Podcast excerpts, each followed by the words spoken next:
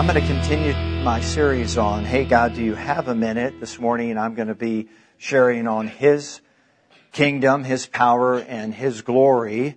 Uh, my opening text is Matthew's Gospel, uh, chapter 6. And uh, I've asked you to find that. It'd be good if I found it myself. And we're going to begin reading in the ninth verse. Jesus teaching on prayer in this manner, therefore pray, our Father in heaven, hallowed be your name, your kingdom come. Your will be done on earth as it is in heaven. Give us this day our daily bread and forgive us our debts as we forgive our debtors.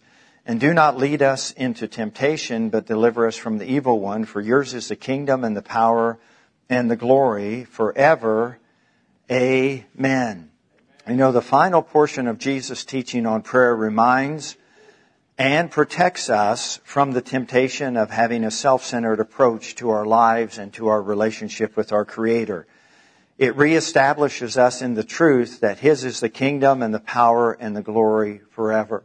But one of the things that it does not do, while it does remind us and it does protect us from that temptation of living a, sin, uh, uh, a, uh, a self-centered life, it does not prevent us from living a self-centered life. You know, it's, it's one thing to re- receive instruction, and, and this is the setting that Jesus is teaching because the disciples ask him the question, would you teach us how to pray?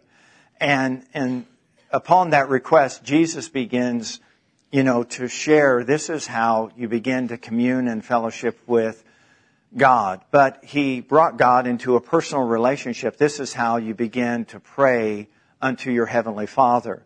And it always starts with a sense of understanding our audience that we show respect and honor unto the Lord first and foremost. That before we ask for anything, before we present our petitions, that first of all we recognize the one in whom uh, we're having an audience with. And we acknowledge His holiness, His greatness, His justness, how many of you are thankful for his patience and kindness and mercy? And so, you know, the, the, the list is long, but it's important that it not become redundant. It, it, it's not just, you're just expressing words, but it's really an expression of something that is real to you.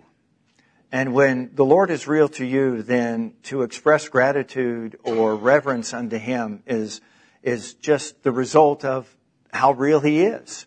And so Jesus, you know, obviously got the disciples' attention. He gets all of our attention. I mean, there's no one as beautiful and wonderful and majestic like Jesus. And so, uh, he is a magnet for humanity. And when he's properly introduced and when people hang around him long enough, they begin to open up their heart to the possibility that he could teach them how to really live, how to pray, how to forgive, how to walk in love. And, and in this particular setting, it's how to pray.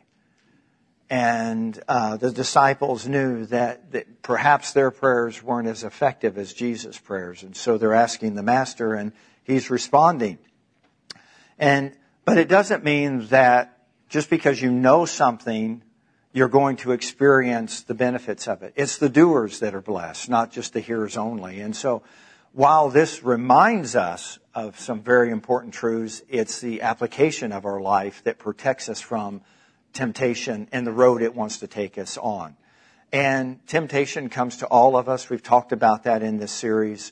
Uh, we've talked about God's graciousness and His goodness, that He not only forgives us of all of our sins, uh, He also provides for our daily needs, and that, you know, there's something that He's actively involved in doing every day, whether we're aware of it or not, but He's actually a good shepherd, so He leads us around temptation. He also delivers us from the evil one. So there's times he, he navigates our steps around trouble and there's times because he's a deliverer, he comes and he takes us out of trouble. But who does he do that to? And who does he do that for? He, do, he does though, he does those things to those that are praying, to those that are seeking, to those that are asking, to those that are knocking. And they're doing it with an expectation that they have the ear of their heavenly father. So it's not just something that they're doing as if it's going through the motions, but it's a significant part of who they are and how they live their life. So, when we follow the instruction of Jesus on how to commune and fellowship with our Heavenly Father in prayer, His priorities become our priorities. And that's what I want to focus on this morning as we look once again at the 13th verse. And it reads this way in Matthew's Gospel, chapter 6. And do not lead us into temptations, but deliver us from the evil one. For yours is the kingdom and the power and the glory forever. His is the kingdom. He's already instructed us before you get too far into your fellowshipping and communing with the Father. Remember, His kingdom come, His will be done. Keep in mind that it's His kingdom come, His will be done, because what has impacted and infected all of us is sin, and sin causes us to be selfish or self-centered. So Jesus is saying, you know, to overcome the flesh and the effects of sin and the residue that it's had in your life, he directs us first of all saying it's his kingdom. And this protects us from living, once again, a self-centered life. His kingdom come, his will be done on earth as it is in heaven. I find it to be interesting that both biblical and world history teach us about the futility of man striving to establish a kingdom, a way of rule or governance which is apart from God. In James, uh, Pastor James tells a story about uh, about uh, the futility of boasting or being proud, and he says in chapter four and verse thirteen, "Come now, you who say." Today and tomorrow we will do such and such, uh, and uh, we will go to such and such a city. Spend a year there, buy and sell, and make a profit. Now, uh, the key phrase is "we will." It's not God's will. It's this is what we will to do. This is our plan. And whereas, verse 14 says, you do not know what will happen tomorrow. For what is your life? It is even a vapor that appears for a little time and then vanishes away. Instead, you ought to say it would be better if you said, if the Lord wills, we shall live and do this or that. But now you boast in your arrogance. All such boasting is evil.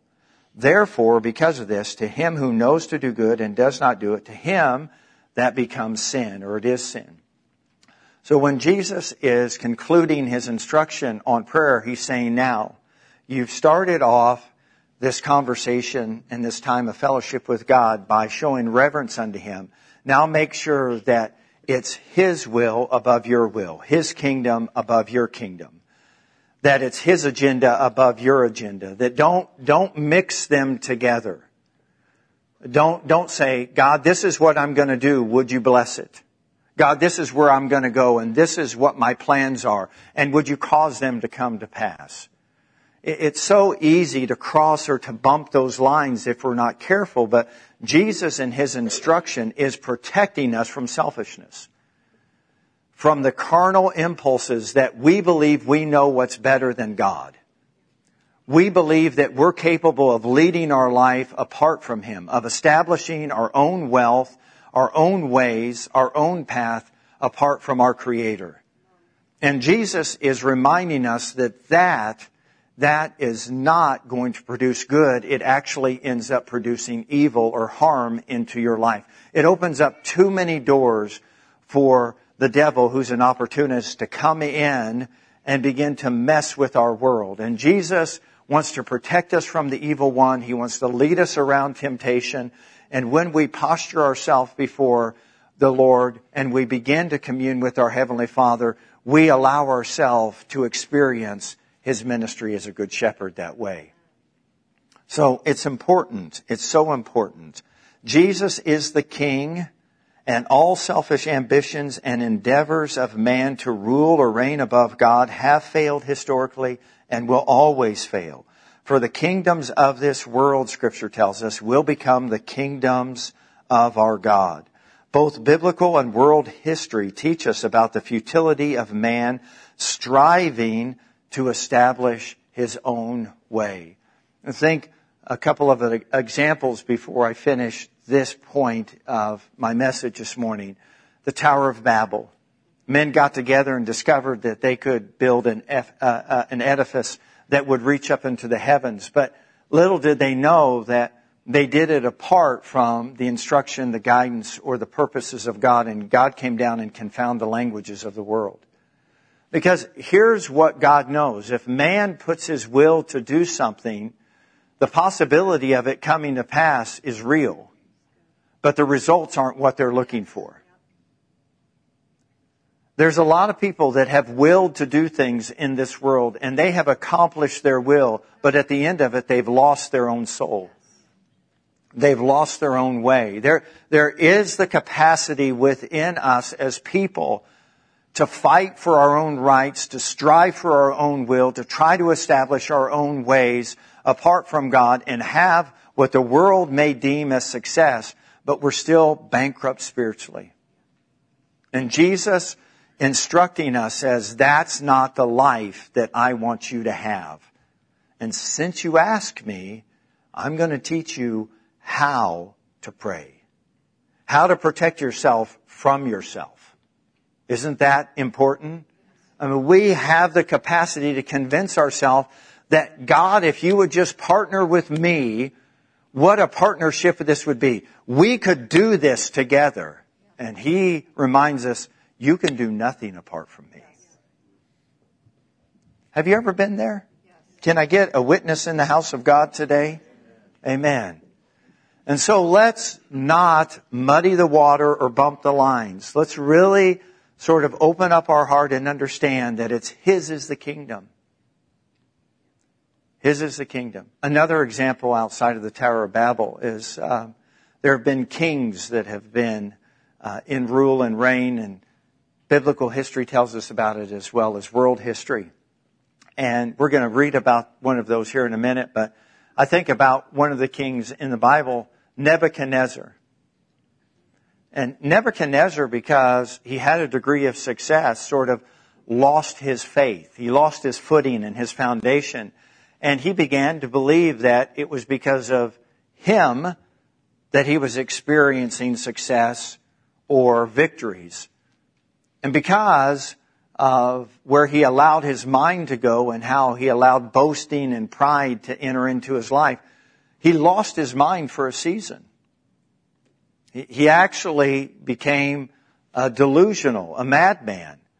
And then when he returned and remembered that it wasn't his kingdom but God's kingdom, that his mind was restored to him.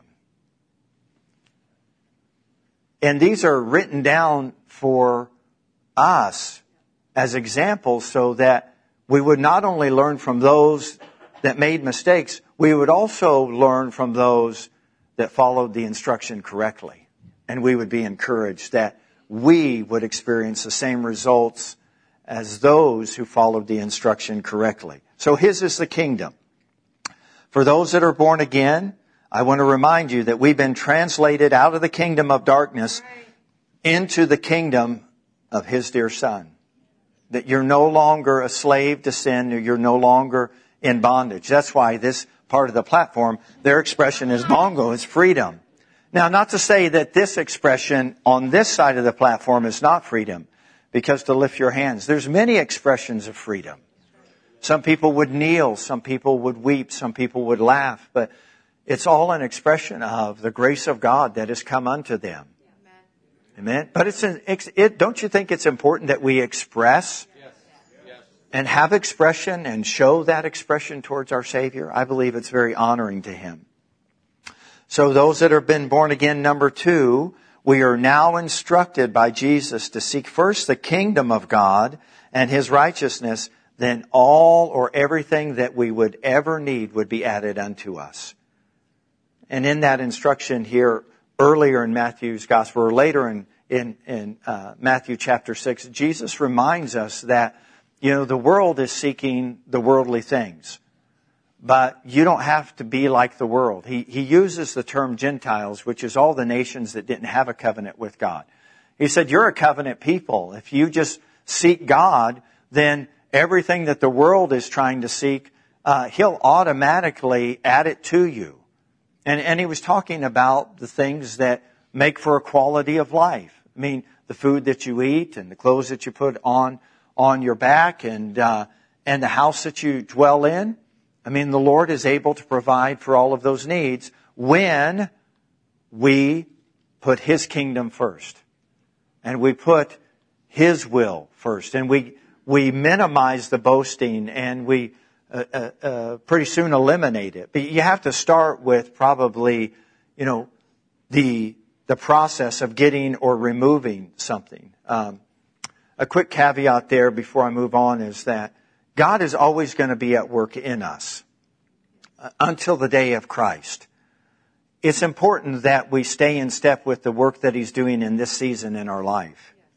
Uh, so when I say that, you know, we have to begin the process of eliminating all boasting to the place that it's thoroughly eliminated from our life, it means that that may be a struggle for some people. A pride may be an issue. And, and I think for all of us, it, it can show up in different ways. But begin to identify where it shows up and begin to close off or hem out the ways that it cannot get to you. And eventually you'll have it painted in a corner and it won't have a grip on you. Don't give it room to grow. Begin, you know, to not give expression to it. And be careful. Make sure that His is the kingdom.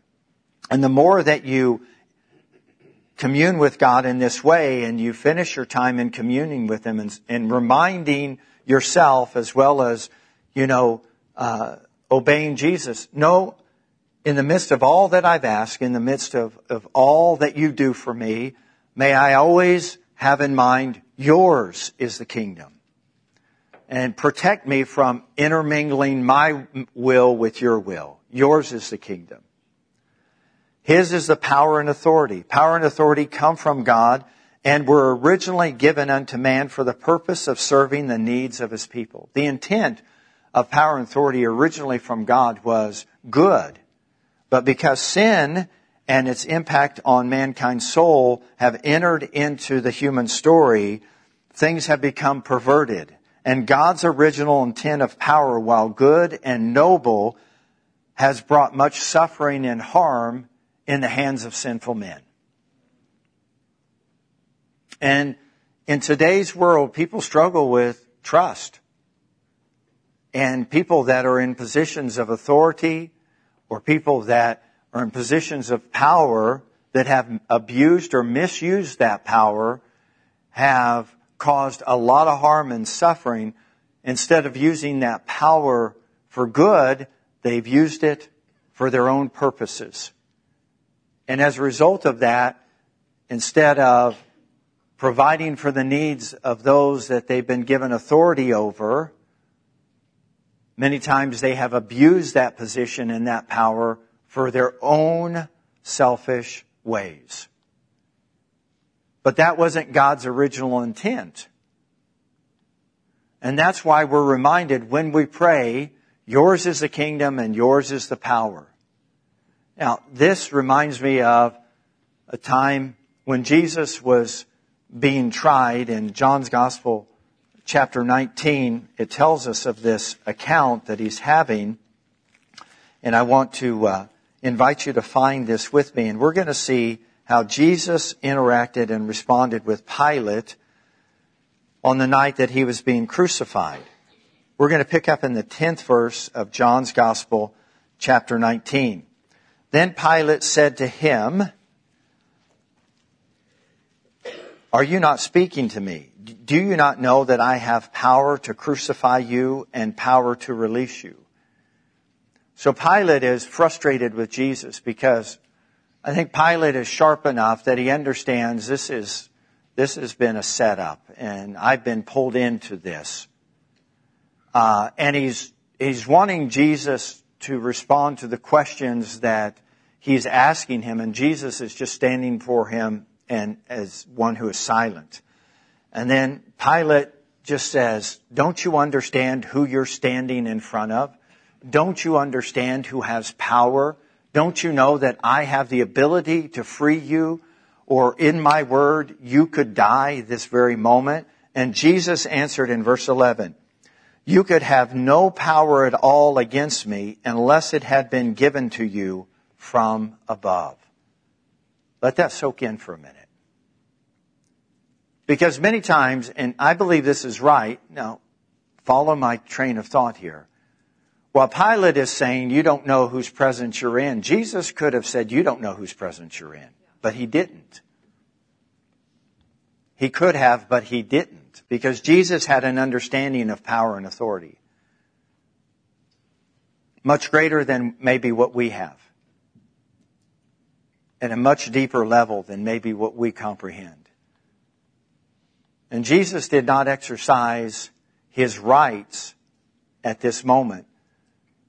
He submitted to that authority, but he brought perspective to this person, to Pilate. And what he said is, you would have no power at all against me unless it had been given to you from above. Or because of this, or therefore, the one who delivered me to you, he's the one who's committed the greater sin. Pilate, when he heard that, knew that, boy, I got to get this guy out of this situation.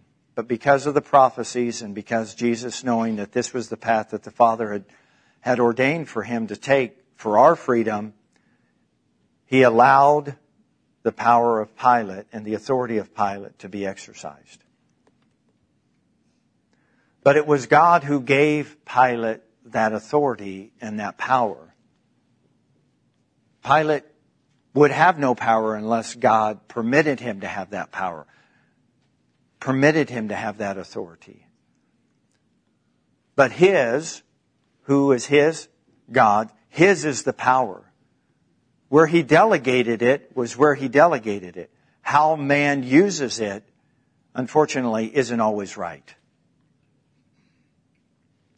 Parents, you understand the scenario. Your intent in giving your children more liberty or more freedom is so that they, they can experience more independence.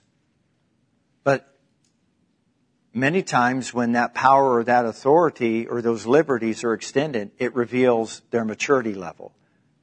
And thus it is when God has given jurisdiction or power or authority unto man, it's supposed to be under the guidelines that we depend on His power and His wisdom and His authority to use the power that He's given unto us.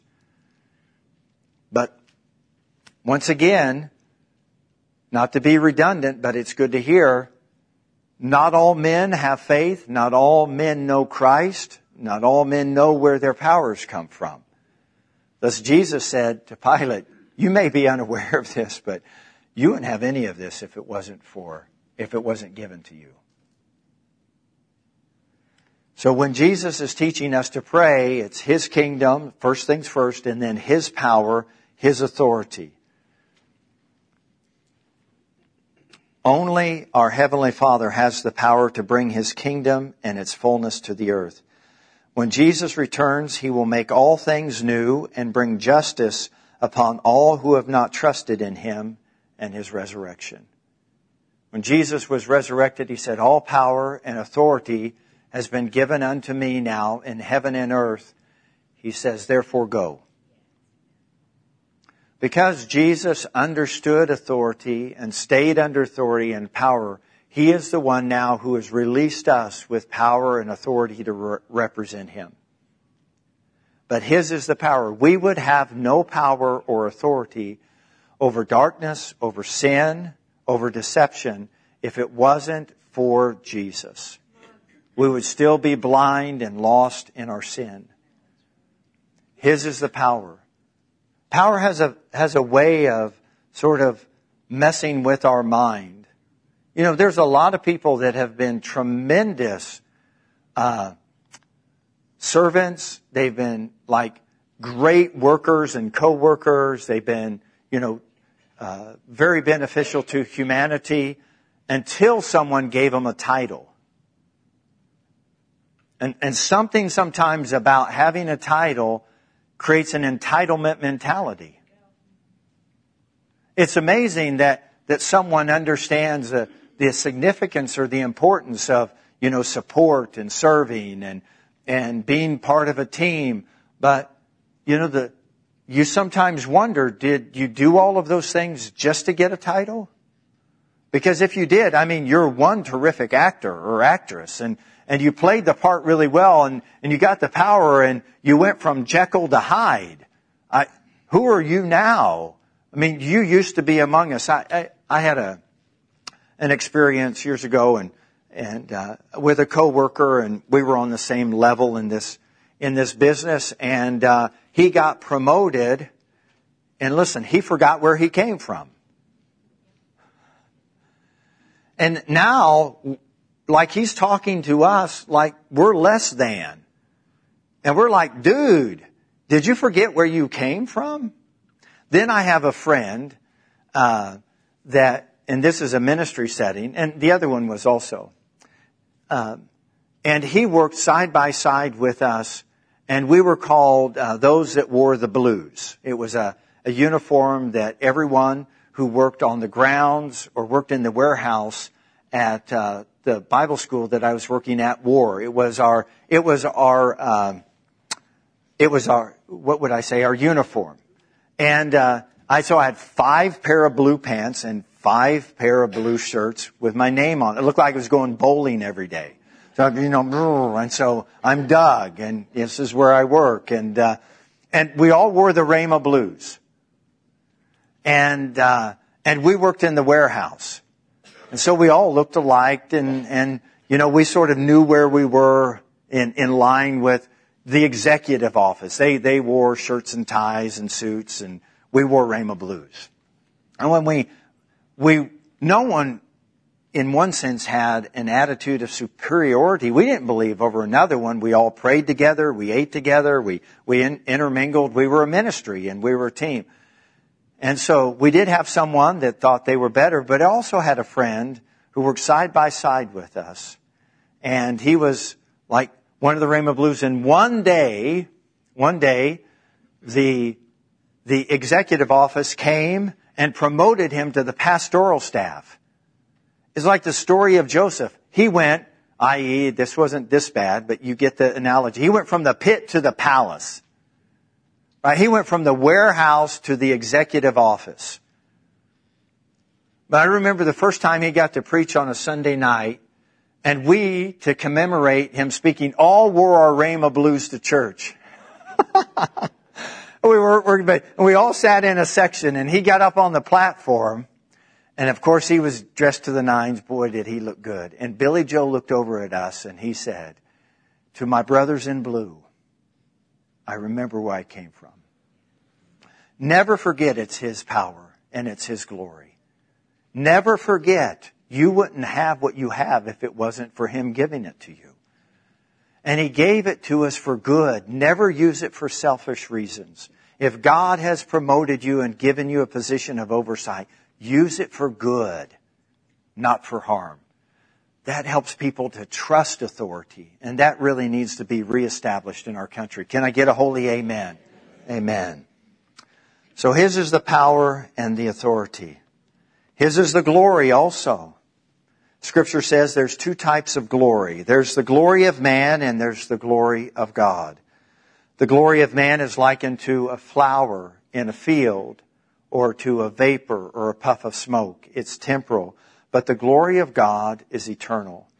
We are told many times in scripture that no flesh will glory in the presence of God, but that he should receive the glory for the things that he has done. We should not believe or entertain the thought that man's glory is synonymous with God's glory. When we do, we err exceedingly. We err exceedingly. Acts chapter 12. Let me show you an example of this, of a man who thought that uh, he was all that in a Snickers. Are you guys ready? Acts chapter 12, and we're going to read verse 20 through 24. Now Herod had been very angry with the people of Tyre and Sidon. But they came to him with one accord, and having made Blastus, the king's personal aide, their friend, they asked for peace, because their, country was supplied with food by the king's country. So on a set day, Herod, arrayed in royal apparel, sat on his throne and gave an oration to them. And the people kept shouting, the voice of God and not of man.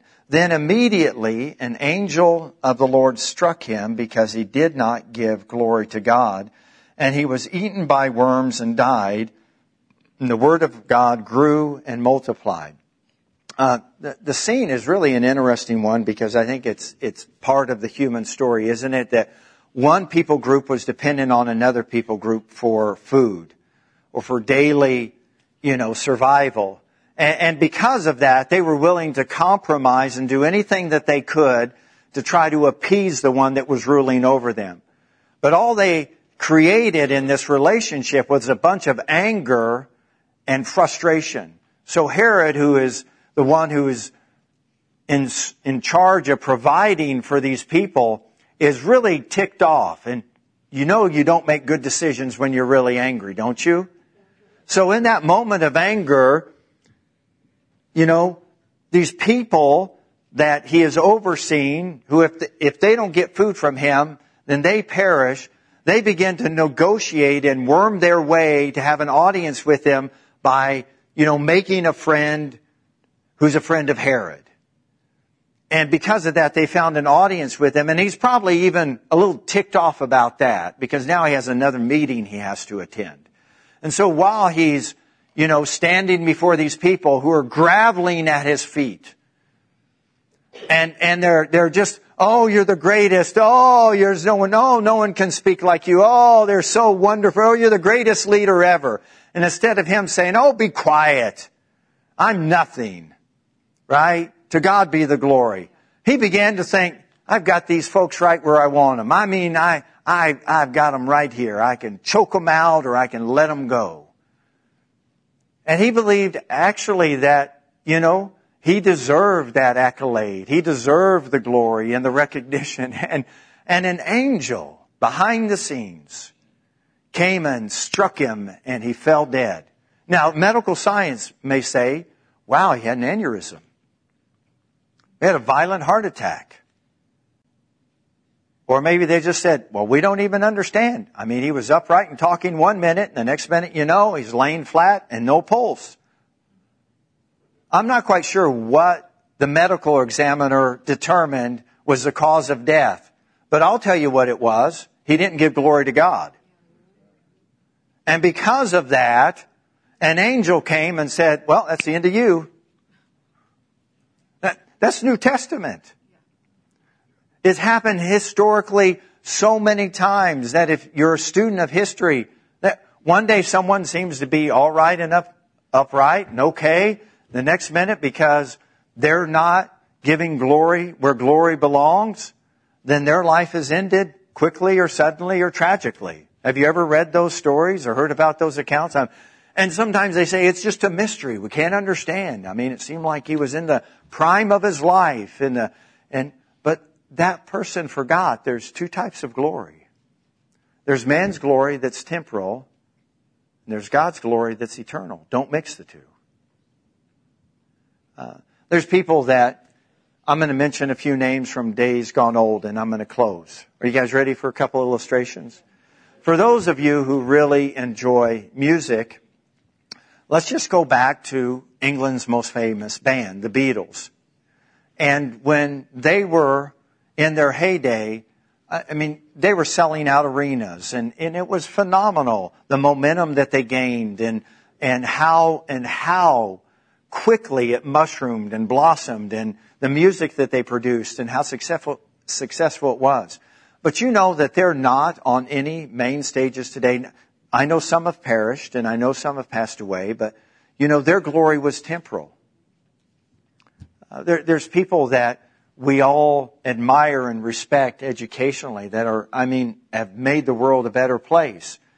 But they just had a season where they were contributors but, you know, we don't talk about the Beatles that much unless you're just listening to oldie stations all day and sort of drive around in a 50s car. I mean, that's okay. And it's all right to like the music from your era. Most generations do. And so that's, there's nothing wrong with that. But they're not in the news every night. They're not selling out arenas. No one is, you know, standing in line for a ticket for them. And same with people that are good communicators or good educators, uh, people that were magnific- magnificent in, in, the scientific endeavors in life. I mean, you know, from days of old, you know, no one's lining up because their glory has faded. It's, It's almost like an athlete that there was a prime in their career and then there was, you know, the fading of their prime. And in their prime, everyone heard their name if you were a sport uh, advocate almost every single day. A good example of that is like Michael Jordan. But Michael Jordan isn't talked about on ESPN unless it's from the standpoint of he's doing something with celebrity golf or he's buying another franchise.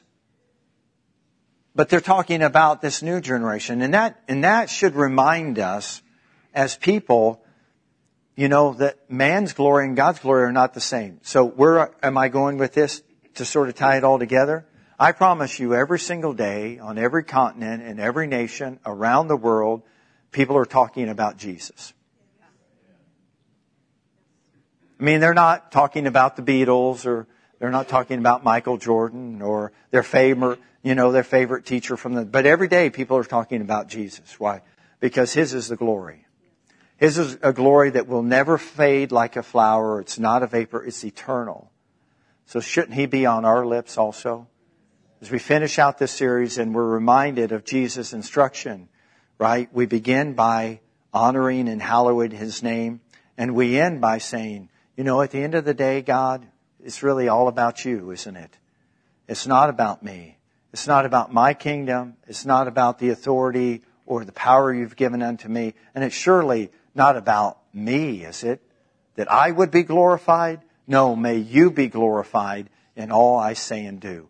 And as you stand, I want to read several verses of scripture to you just to remind you of how important it is that we don't take the glory that belongs to the Lord. Scripture says, whether you eat or drink or whatever you do, do all to the glory of God. That, that really sums it up, doesn't it? So next time you sit down to eat or drink or, or whatever you do, right? Is it glorifying unto the Lord? If it doesn't pass that test, make sure that you make the adjustment so that it does.